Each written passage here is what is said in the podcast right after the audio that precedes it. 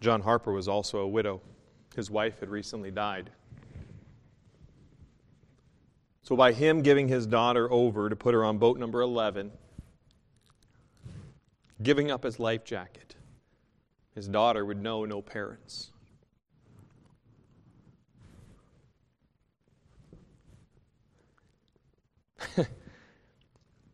Is your Jesus real? Is hell real? This morning, I want to open us up in a word of prayer, but I also want to look, we're going to look at Acts chapter 16. Why do we do missions? Why do we do evangelism? I want to talk about that this morning. Let's pray. Dear Heavenly Father, Lord, I come before your throne, and Lord, I thank you what a marvelous Savior you are. God, I thank you for the testimony so many years ago of John Harper, who was so burdened with the people knowing the truth of Jesus and being reconciled to the God who loves them and desires them to put their faith in Him through Jesus Christ. Father, I pray that Jesus would be real to us. That He's not just a Sunday school story, that He's not just an Easter remembrance, but He's the daily reality, He's the daily guide. He's my Savior. Lord, may we put Him first in our lives as He so rightly deserves. And so, Lord, I commit this morning to Thee. I love you. Lord, as we'll have missions conference this week, God, I pray you'd stir our hearts for our family and friends that do not know Christ, that, Lord, they would be saved. And, Lord, that you'd give us witnessing opportunities. I also pray, Lord, that you enlarge our vision for world missions so that others can hear the wonderful truth of Jesus loves you. And that they would put their faith in a God who will make us whiter than snow. Lord, I yield it all to Thee. I love you. In Jesus' precious name I pray. Amen. Acts chapter 16, verse 23 in your Bibles this morning. In a Christian life, as we, we all go through tough times death of loved ones, cancer, loss of a job, loss of a child, marital struggles, etc. But as Christians, we have an outside source to aid and empower us. It is this power which the world is looking for, yet so few proclaim, and yet so few would even realize they need. In Acts 16:23, Paul and Silas put in prison for preaching the gospel. Verse 23 And when they had laid many stripes upon them, they cast them into prison, charging the jailer to keep them safely, who, having received such a charge, thrust them into the inner prison and made their feet fast in the stocks. And at midnight, Paul and Silas prayed and sang praises unto God, and the prisoners heard them. Suddenly there was a great earthquake, so that the foundations of the prison were shaken.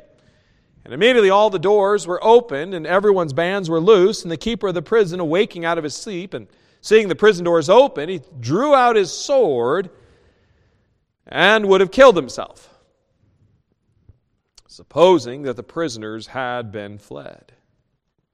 Paul cried with a loud voice, saying, Do thyself no harm, for we are all here. Then he called for a light and sprang in and came trembling and fell down before Paul and Silas and brought them out and said, Sirs, what must I do to be saved? It's all too often that Christians and those regularly attending church are disgruntled, embittered because of things they see in life. Things don't, didn't go as I, I wanted them to. Some may even quit on God. Some may fail to tell others of the good news of Jesus Christ. And this morning is God allowing you to face adversity that you can be a beacon of hope to those who, have, who don't know the King of Hope. As Christians, we, have a, we must be a light to a lost world to show how a person with such calamities as Job would maintain a faith in God and maintain a positive outlook. Much like John Harper in the video I showed, a man who had to make a decision I will either take my daughter and put her on a boat, or I might, and I will get on that boat, or I will risk it all to see one more person see Jesus Christ in heaven one day. Is it in your mindset that God may be allowing you to go through the trials you're going through because of a neighbor, a coworker, a family member is watching how you deal with those struggles? This morning, I want to take a look at the hopelessness of our world and the hope in God's Word and compel you that the answer is Jesus. Realize this as a believer in Jesus Christ, you are a steward much like a librarian is a steward of the books in the library, we as a believer are the stewards of the gospel message. Not only to only have it on the shelves, but to disseminate it, much like a radio would. In 1 Corinthians chapter 4, verse 1, look with me here. 1 Corinthians 4, 1 and 2. We'll come back to Acts 16. But 1 Corinthians chapter 4.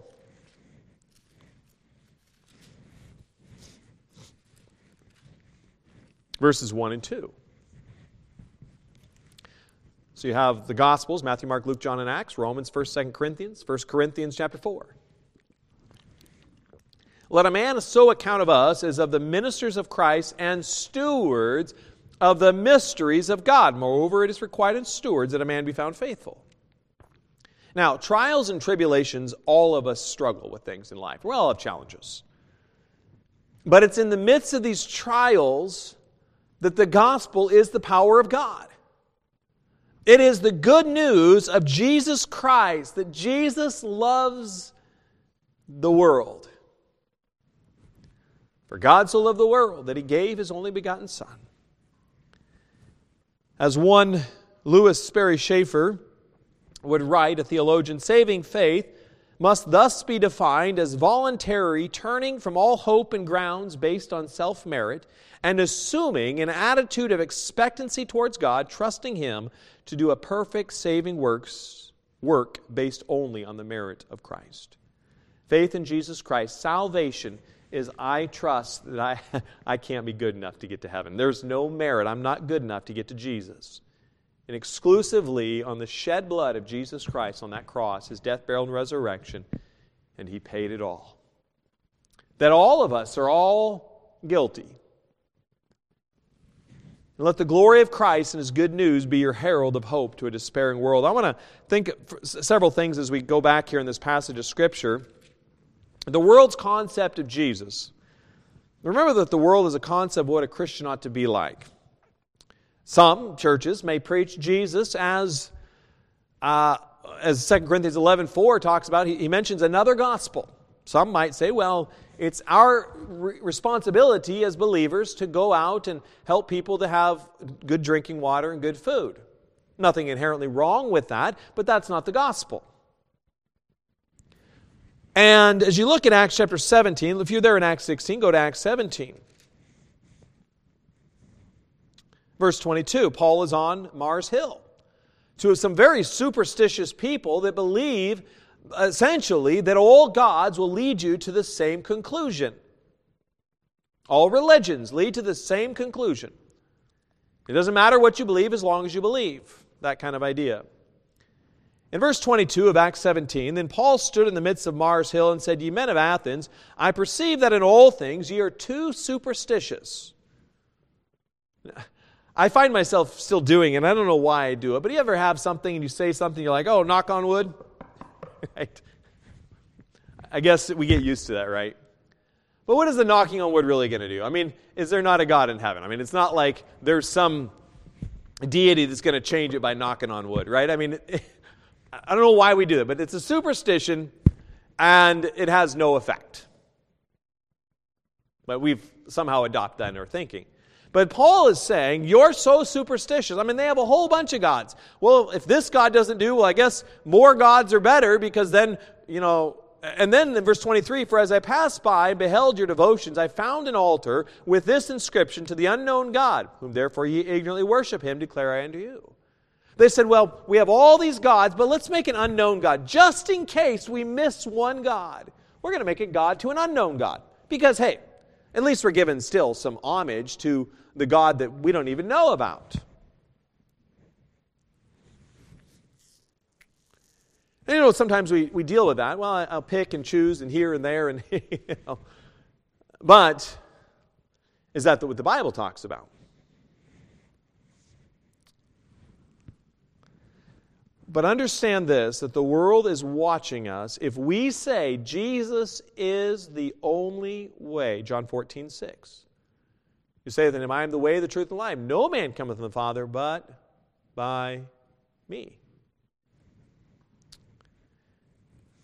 You know, in Matthew chapter 5, verse 16, the world is watching. Let your light so shine before men that they may see your good works and glorify your Father which is in heaven.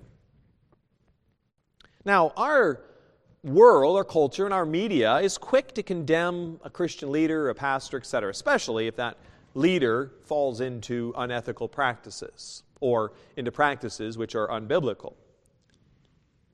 I want to read a little illustration for you. You know what? It's kind of an it's kind of one of those humbling moments. I don't know if you've ever had anyone tell you. Um, I have. And they said, Christians ought not to do that. And they're not a believer.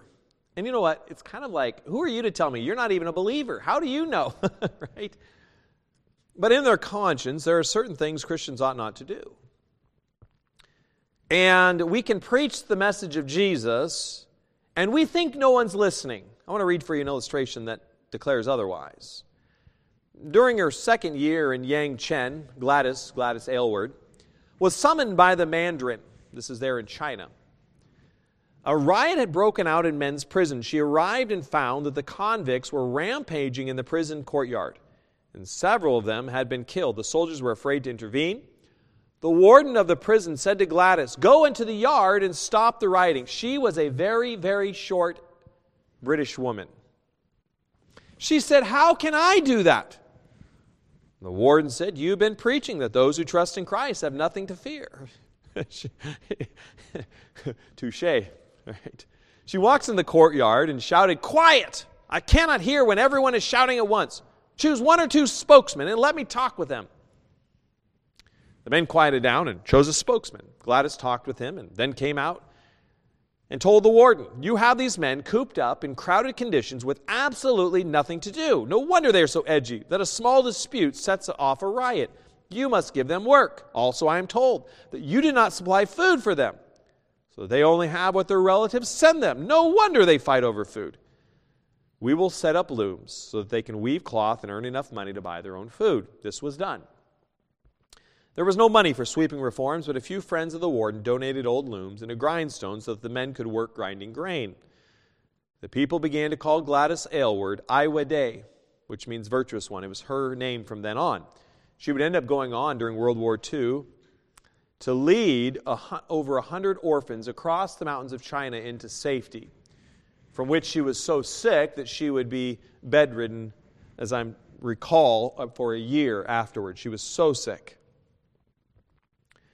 You know what? That's the world is watching us, and it is a a bad testimony as we preach Christ, and yet the same sense we exercise differently than what we preach. Now, I want to ask you is your faith real enough that when you go through the trials, the lost or the unchurched repeat godly principles to you? Hey, you were just saying this about Jesus. Is this true or not? Now, the example, the world's despair, we look here in this situation, obviously, in Acts 16. This jailer is quite despairing. I mean, he's going to kill himself, he's going to pull out a sword. Now, I want to ask you a question here. In the world's despair, here's the jailer with a sword and a corrupt government. Right? It's a very corrupt government. I mean, they're just out preaching Jesus and they throw him in jail. The jailer's going to kill himself. And you know what many of us might be thinking? Freedom! Freedom! I'm out of here. The jailer's gone. The doors are open. Let's hightail it out of here. Right? I mean, that's the thinking.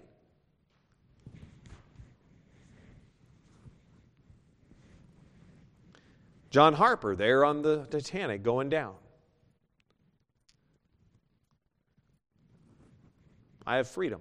I can get on the lifeboat. I have access to the lifeboat. He was urged. If you look at other stories more comprehensive, he was urged to get on, but he didn't.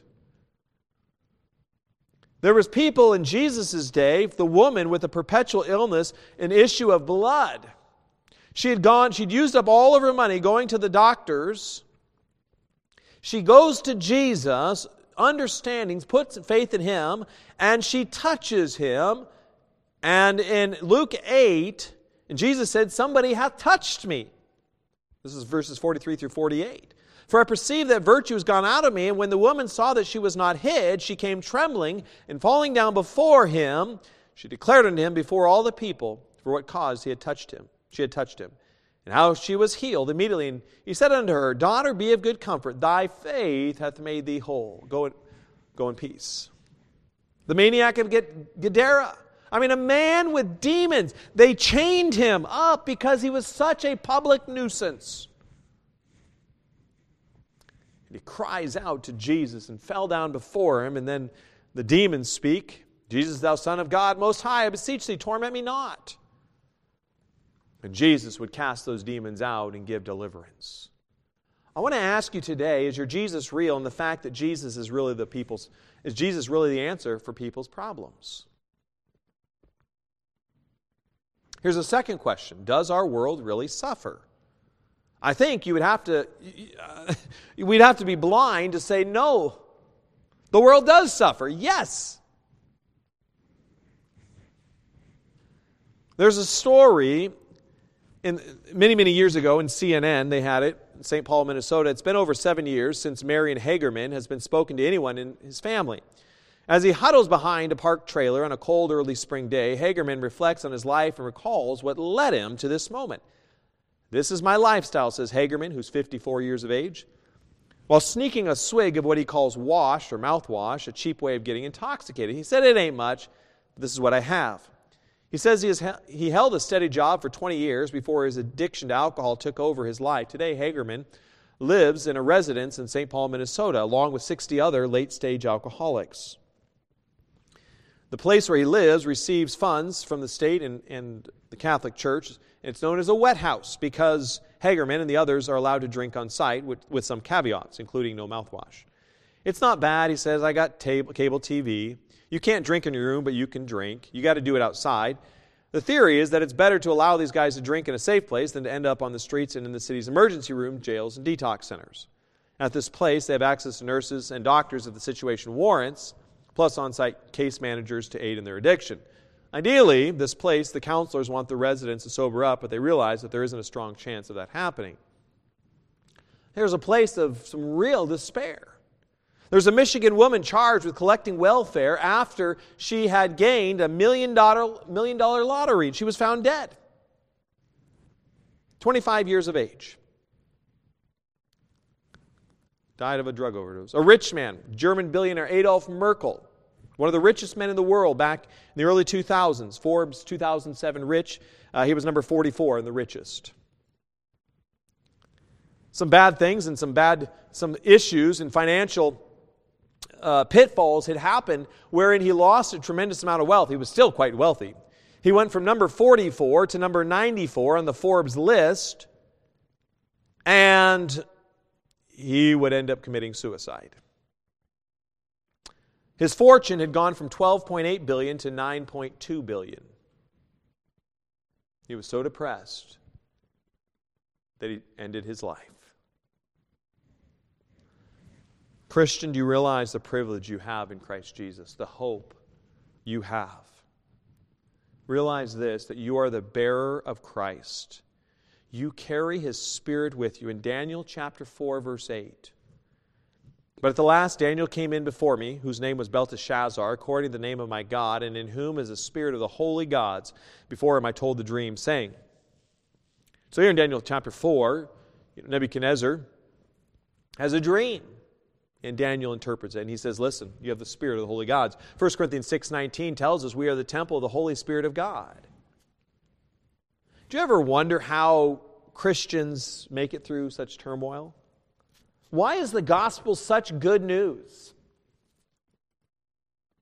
I want you to look with me at Romans chapter 10.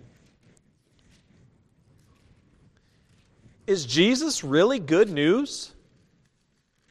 Is he afar and above all other? Is Jesus is your Jesus real? I mean, does he impact how you make your daily decisions? In Romans chapter 10 verse 12, for there is no difference between the Jew and the Greek.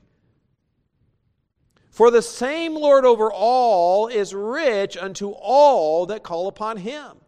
For whosoever, you know what that means? Anyone. I don't care what culture, I don't care if you're man or woman, whosoever shall call upon the name of the Lord shall be saved. How, how then shall they call on him in whom they have not believed? And how shall they believe in him of whom they have not heard? And how shall they hear without a preacher? That preacher there is a proclaimer. We're all preachers. We're all proclaim the message. If you profess Jesus Christ, you're a preacher. You proclaim God's word. And how shall they preach except they be sent? As is written, how beautiful are the feet of them that preach the gospel of peace and bring glad tidings of good things. Verse 17 So then faith cometh by hearing, and hearing by the word of God. People need to hear the gospel. The jailer was going to kill himself. Doors are open, freedom is at hand. What is the world's need? I mean, our world is not becoming a better place. I you look with me at John chapter 14, though. For the believer, I'm preaching to myself this morning. This was a week I, I was struggling with several things, and I was just challenged, and, and God was working in my heart, and I was really uh, just working through some things. John chapter 14, verse 26 and 27. But the Comforter, which is the Holy Ghost, whom the Father will send in my name, he shall teach you all things and bring all things to your remembrance whatsoever I have said unto you. Peace I leave with you, my peace I give unto you, not as the world giveth, give I unto you. Let not your heart be troubled, neither let it be afraid. So God has said, Listen, I'm going to give you a peace, but it's not the world's peace. I'm going to give you a rest, if you would. He said, Don't let your heart be troubled. He says in John 14, 3 also, just in the same chapter, he says, And if I go and prepare a place for you, I will come again. That's here in John 14, 3. He says, And if I go and prepare a place for you, I will come again and receive you unto myself, that where I am, there you may be also. You know what he's saying? He said, This life isn't all there is. However many years 40, 50, 80, 100, however many years that we have an opportunity to be upon this earth, it's just a blip in eternity. And the proper perspective as we come into the missions conference, Matthew 9 36, but when he saw the multitudes, he was moved with compassion on them because they fainted and were scattered abroad as sheep having no shepherd. He says, Listen, people need to know Jesus Christ. But as sheep having no shepherd, he also, they need someone to care for them. Come alongside. Jesus' actions displayed his deity. I mean, on that cross with the Lord Jesus Christ, now when the centurion and they that were with him watching Jesus saw the earthquake and those things that were done, right? Jesus dies, he gives up the ghost. They feared greatly, saying, Truly, this was the Son of God. I mean, when he dies, there's a massive earthquake.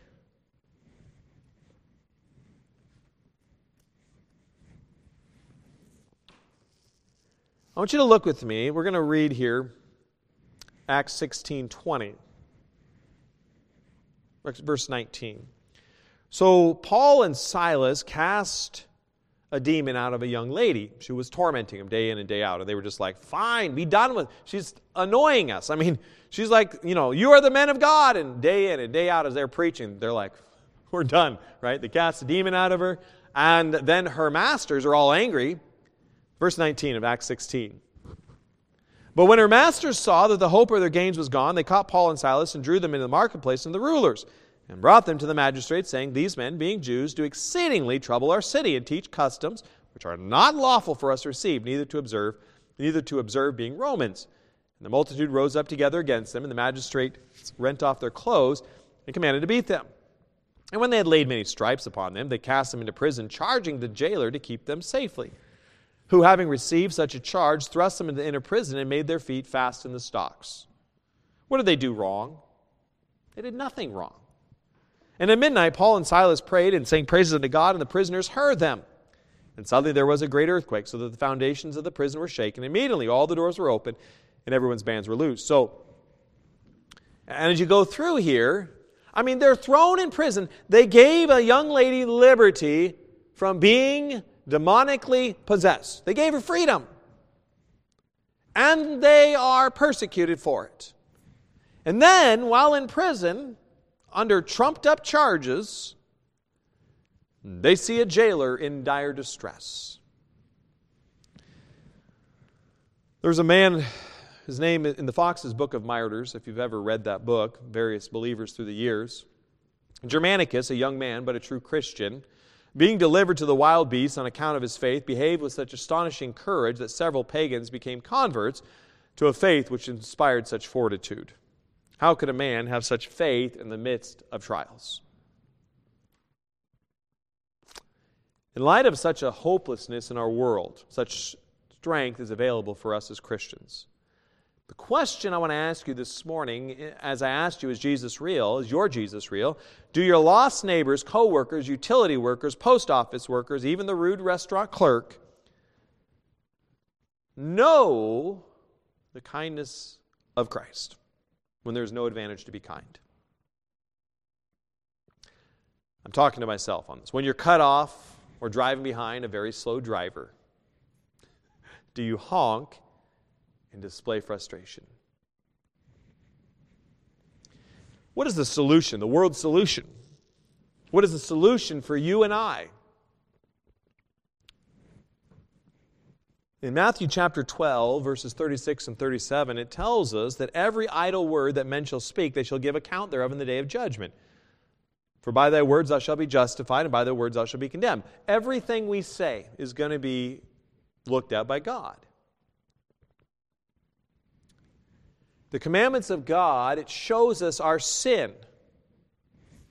The, right? Thou shalt not steal, thou shalt not lie, you know, all these, you know, essentially, you know, like the Ten Commandments, that kind of idea. What do they do? They just say, hey, I'm not perfect, God is, I'm guilty, right? That's what it does, essentially. And 1 John chapter 5, verse 3 and 4, for this is the love of God that we keep his commandments, and his commandments are not grievous. For whatsoever is born of God overcometh the world, and this is the victory that overcometh the world, even our faith. How do I overcome the guiltiness of the law? My faith, right? Now, if I don't have faith in Jesus Christ, what is the reality I need to see? Hell.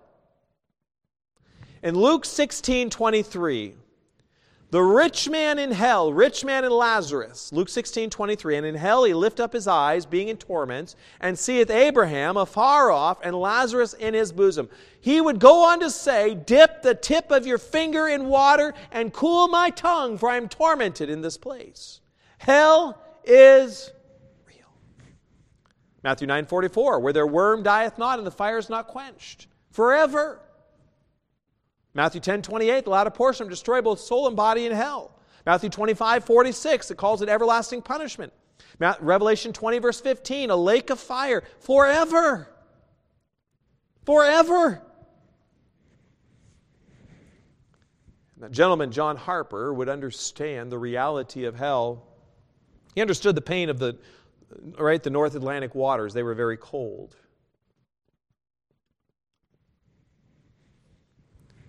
Want you to turn with me to Matthew chapter 7, verse 22. I want us to understand the futility of man made religion. If, if the biblical Jesus, the, the Jesus from the Bible, that ought to be how I'm serving Jesus. That ought to be the mindset, right? But many times we get this idea of Jesus in this box that is not conform to what we see in the scriptures. And you have, all of us have a responsibility to look at the scriptures and say, who was Christ and what I had to do. Jesus calls us to be a disciple, a follower of himself. Matthew 7 22 and 23. Many will say to me, Matthew chapter 7, verse 22. Many will say to me in that day, Lord, Lord, have we not prophesied in thy name? I mean, they're up preaching.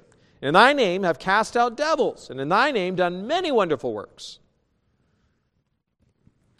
I mean, people think, wow, that's really a, you know, a person of God.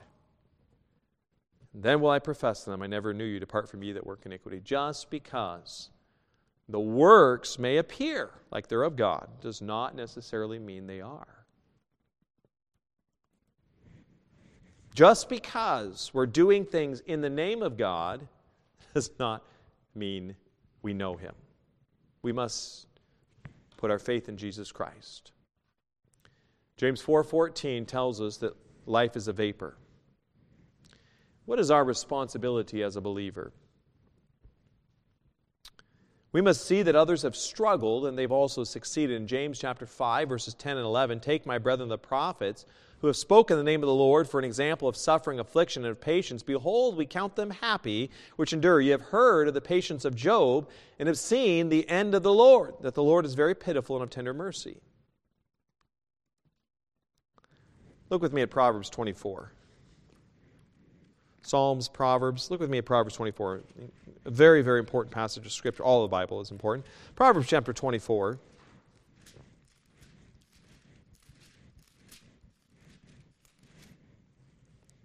We'll look at verses 10 through 12.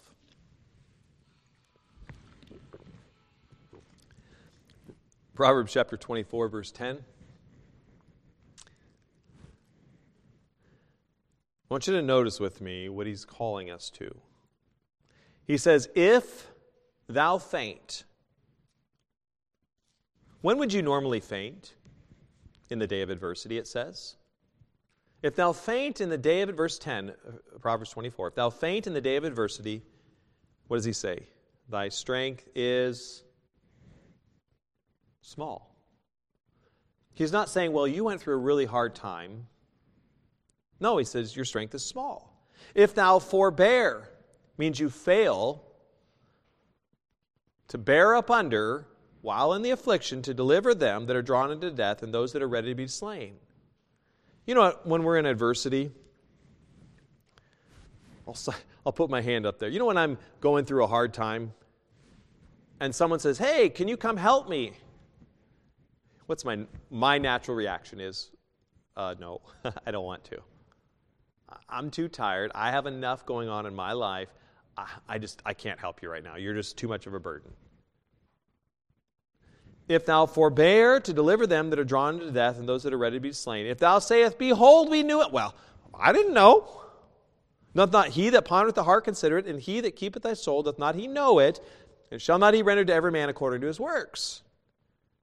Life's not about you. God wants you. You know what? There's times that someone, and I've had it in my life, God says, I want you to go do this and every part of me inside is saying, I don't want to do it. I'm too tired.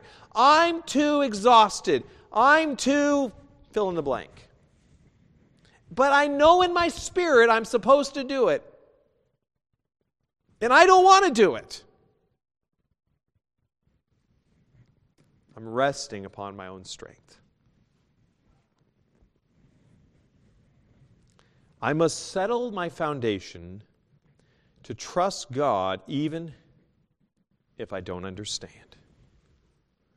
In 2 Corinthians chapter 1, verses 3 through 7, blessed be God, even the Father of our Lord Jesus Christ, the Father of mercies, and the God of all comfort, who comforteth us in all our tribulation, that we may be able to comfort them which are in any trouble by the comfort wherewith we ourselves are comforted of God. God says, you know what?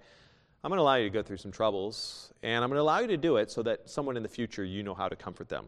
You know how to explain how I comforted you that, so that God can comfort them. For as the sufferings of Christ abound in us, so our consolation also aboundeth in Christ. And whether we be afflicted is for your consolation and salvation. And the verse goes on. And as a Christian, I need to settle to be different. I mean, Paul and Silas were different. In prison, shackles on their chain, you know, shackles on their ankles and their hands, and they're singing. We must settle to stand on the truth of God's word to speak the truth in Christ. Proverbs 22, 4. By humility and the fear of the Lord are riches and honor and life. It is the foundation is God. Number two, keep the heart clean. Confess your faults. James 5, 16. Confess your faults one to another and pray one for another that ye may be healed. The effectual, fervent prayer of a righteous man availeth much. The Bible is saying, you know, Psalm 51, David, as he's repenting of his sin of killing uh, Uriah and sleeping with Bathsheba, his wife, Created me a clean heart, O God, and renew a right spirit within me. Keep your heart clean. And I've got to, you know what we have to daily battle? You know what I got to daily battle? I got to battle my own selfishness. I'm a selfish person. I struggle with it daily. Matthew 16, 24. Then said Jesus and his disciples, If any man will come after me, let him deny himself and take up his cross and follow me. For whosoever will save his life shall lose it, and whosoever will lose his life for my sake shall find it. If your Jesus is, if is your Jesus real? Is he biblical? It's not about me. And that is a very challenging thing because we're so used to living for ourselves. Our daughter, I've never once had to teach her to be selfish. Never once. Quite the contrary. You're like, no, you need to have a good attitude. No, you get right? What is the Bible? You know, all these things. Look with me at 2 Corinthians 5:15. Matthew, Mark, Luke, John, Acts, Romans, 1st, 2nd Corinthians, 2 Corinthians 5:15.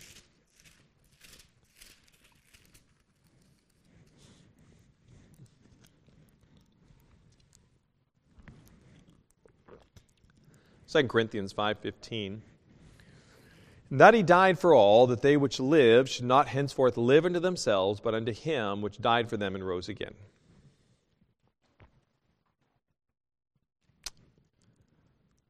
I'm living for Jesus. I'm living for him day in and day out. Now, look with me at the next passage of scripture. I'm going to have to hasten here for the sake of time this morning, but look with me at 1 Peter chapter 2.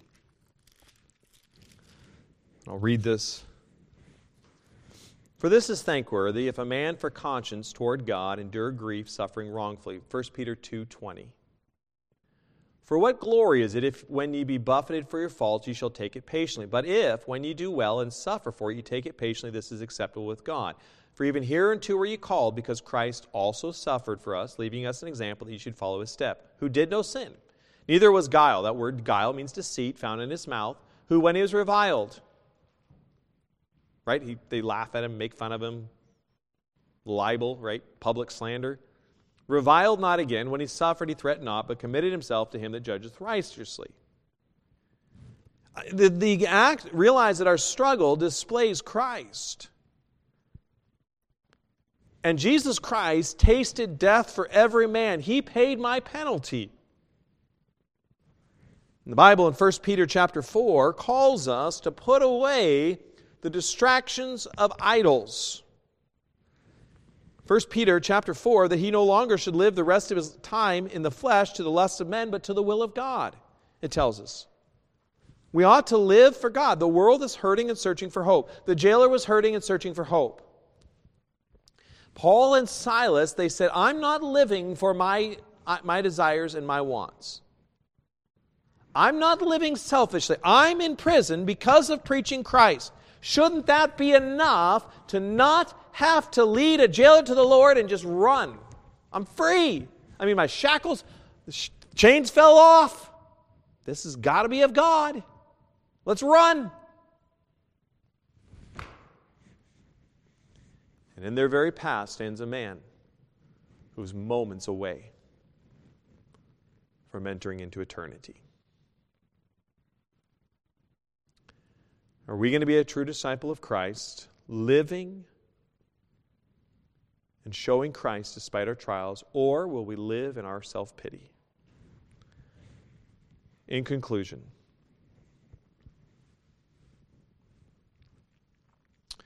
there's a man who cried, I want that. He was speaking of peace. You have an opportunity tonight. This, tonight is the, the quote I'm reading here to meet the God of all peace, the God who wants to come and give the, you peace and joy. Of a loving God who promises never to leave you, only if you will only repent of your sins and realize that Jesus Christ is the only means of salvation, the only means of true peace with God. We must realize life is short. Jesus Christ is the only way. He came to give victory over sin. He came so that the power of sin would not have to dominate me. Now, I still struggle with it on a daily basis, right? We all do. We all, oftentimes, we find ourselves Romans chapter 7, right? Apostle Paul. What I want to do, I don't find myself doing, and what I don't want to do, I find, you know, kind of that. we find ourselves there, but there's that battle with the flesh.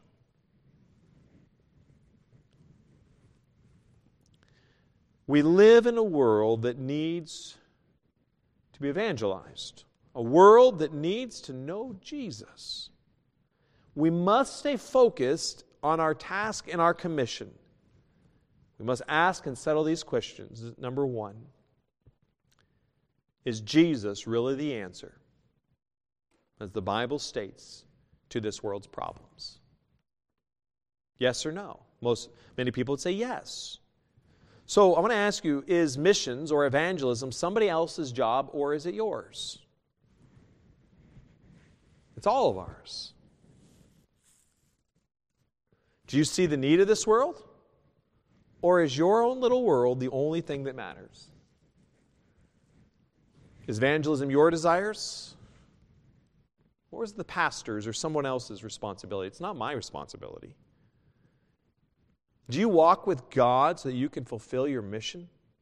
What I mean by walking with God is there's a daily time as I open up the Word of God and I meditate on His Word. A meditation is simply I'm reading the Scriptures and I'm really thinking about how do I apply it to life? How does that, you know, what is this saying? What does it mean? And I often tell people, I said a good way to meditate is to write it down. My mind wanders so much, it's good to write it down. And it's a good reminder. And as you go back and look at your journals, you'll kind of see yourself spiritually uh, maturing. And the application of all of this is there a settledness in my mind that I'm going to serve God no matter what? I'm going to ask Him for help through the tough times so that we can be a light to those without hope. Are we willing to let God show us weaknesses in our life so that I can be an example and comfort to others? Is this your Jesus? Or is he merely theological knowledge? Psalm 27 1 the last verse. The Lord is my light and my salvation. Whom shall I fear? The Lord is the strength of my life. Of whom shall I be afraid? Paul and Silas, as they sat in prison for the crime of preaching Jesus. And yet they would sing songs. And they reached the heart of a man, the jailer, and that jailer and his whole family would end up putting faith in Jesus Christ. None of that would have happened had Paul and Silas been a woe is me, I'm getting out of here mentality.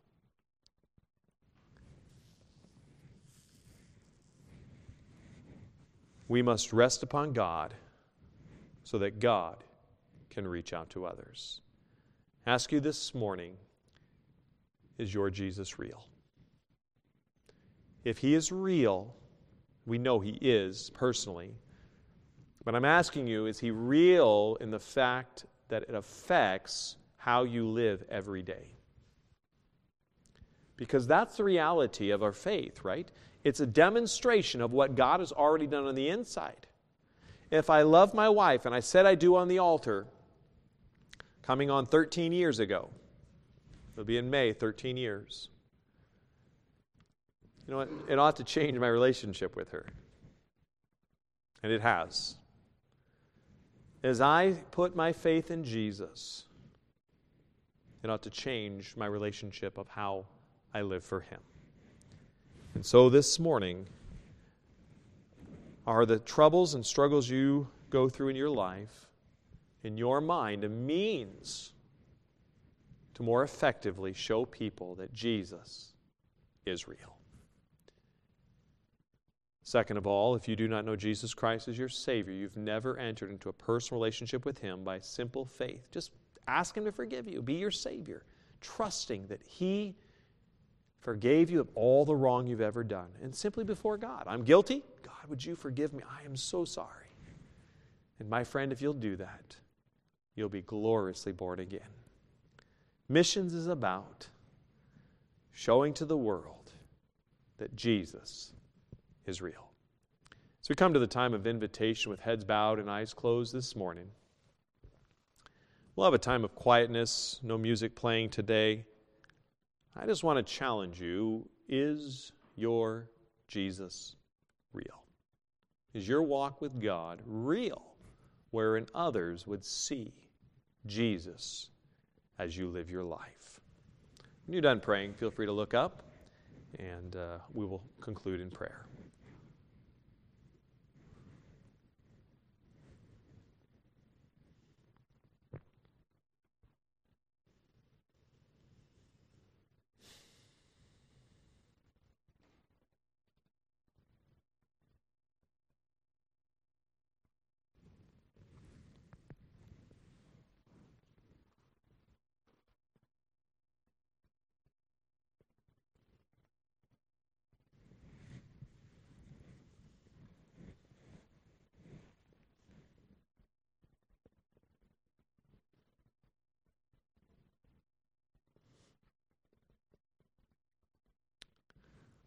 Pretty sobering, the thought of John Harper. what a love for Jesus and a love for others. His daughter would go on to love the Lord and, and uh, serve him.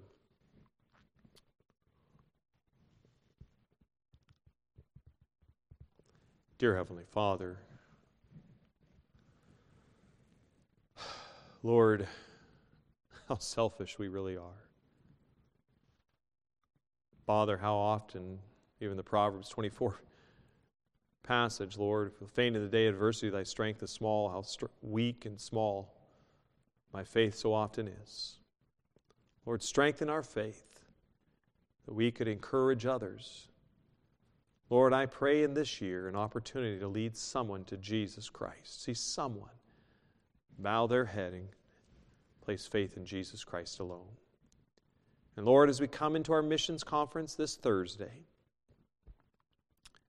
God, I pray that you'd open our eyes to see the need of the world and to see the need and see the answer of Jesus. God, I pray that we would live our lives in a way that would show your glory, irrespective of the adversity and trials we're going through. Lord, I love you. Thank you for being my Savior. In Jesus' precious name I pray. Amen.